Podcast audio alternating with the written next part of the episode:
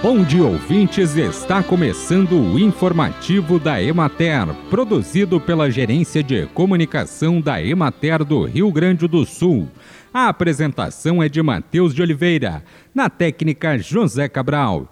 Na região de Caxias do Sul, 12 municípios participam do projeto Flores para Todos, desenvolvido pela equipe Fenoglade da Universidade Federal de Santa Maria, em parceria com a Emater, vinculada à Secretaria de Desenvolvimento Rural, prefeituras municipais e outras entidades.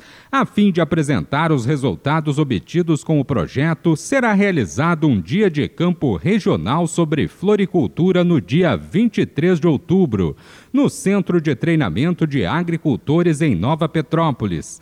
O Flores para Todos busca incentivar a atividade da floricultura nas propriedades rurais como uma alternativa de geração de renda a partir da diversificação e vem se consolidando como o maior projeto inclusivo de extensão da floricultura brasileira, Desde o seu início em 2018 até junho de 2023, o projeto Flores para Todos alcançou 313 famílias rurais e 53 escolas do campo em 16 estados brasileiros.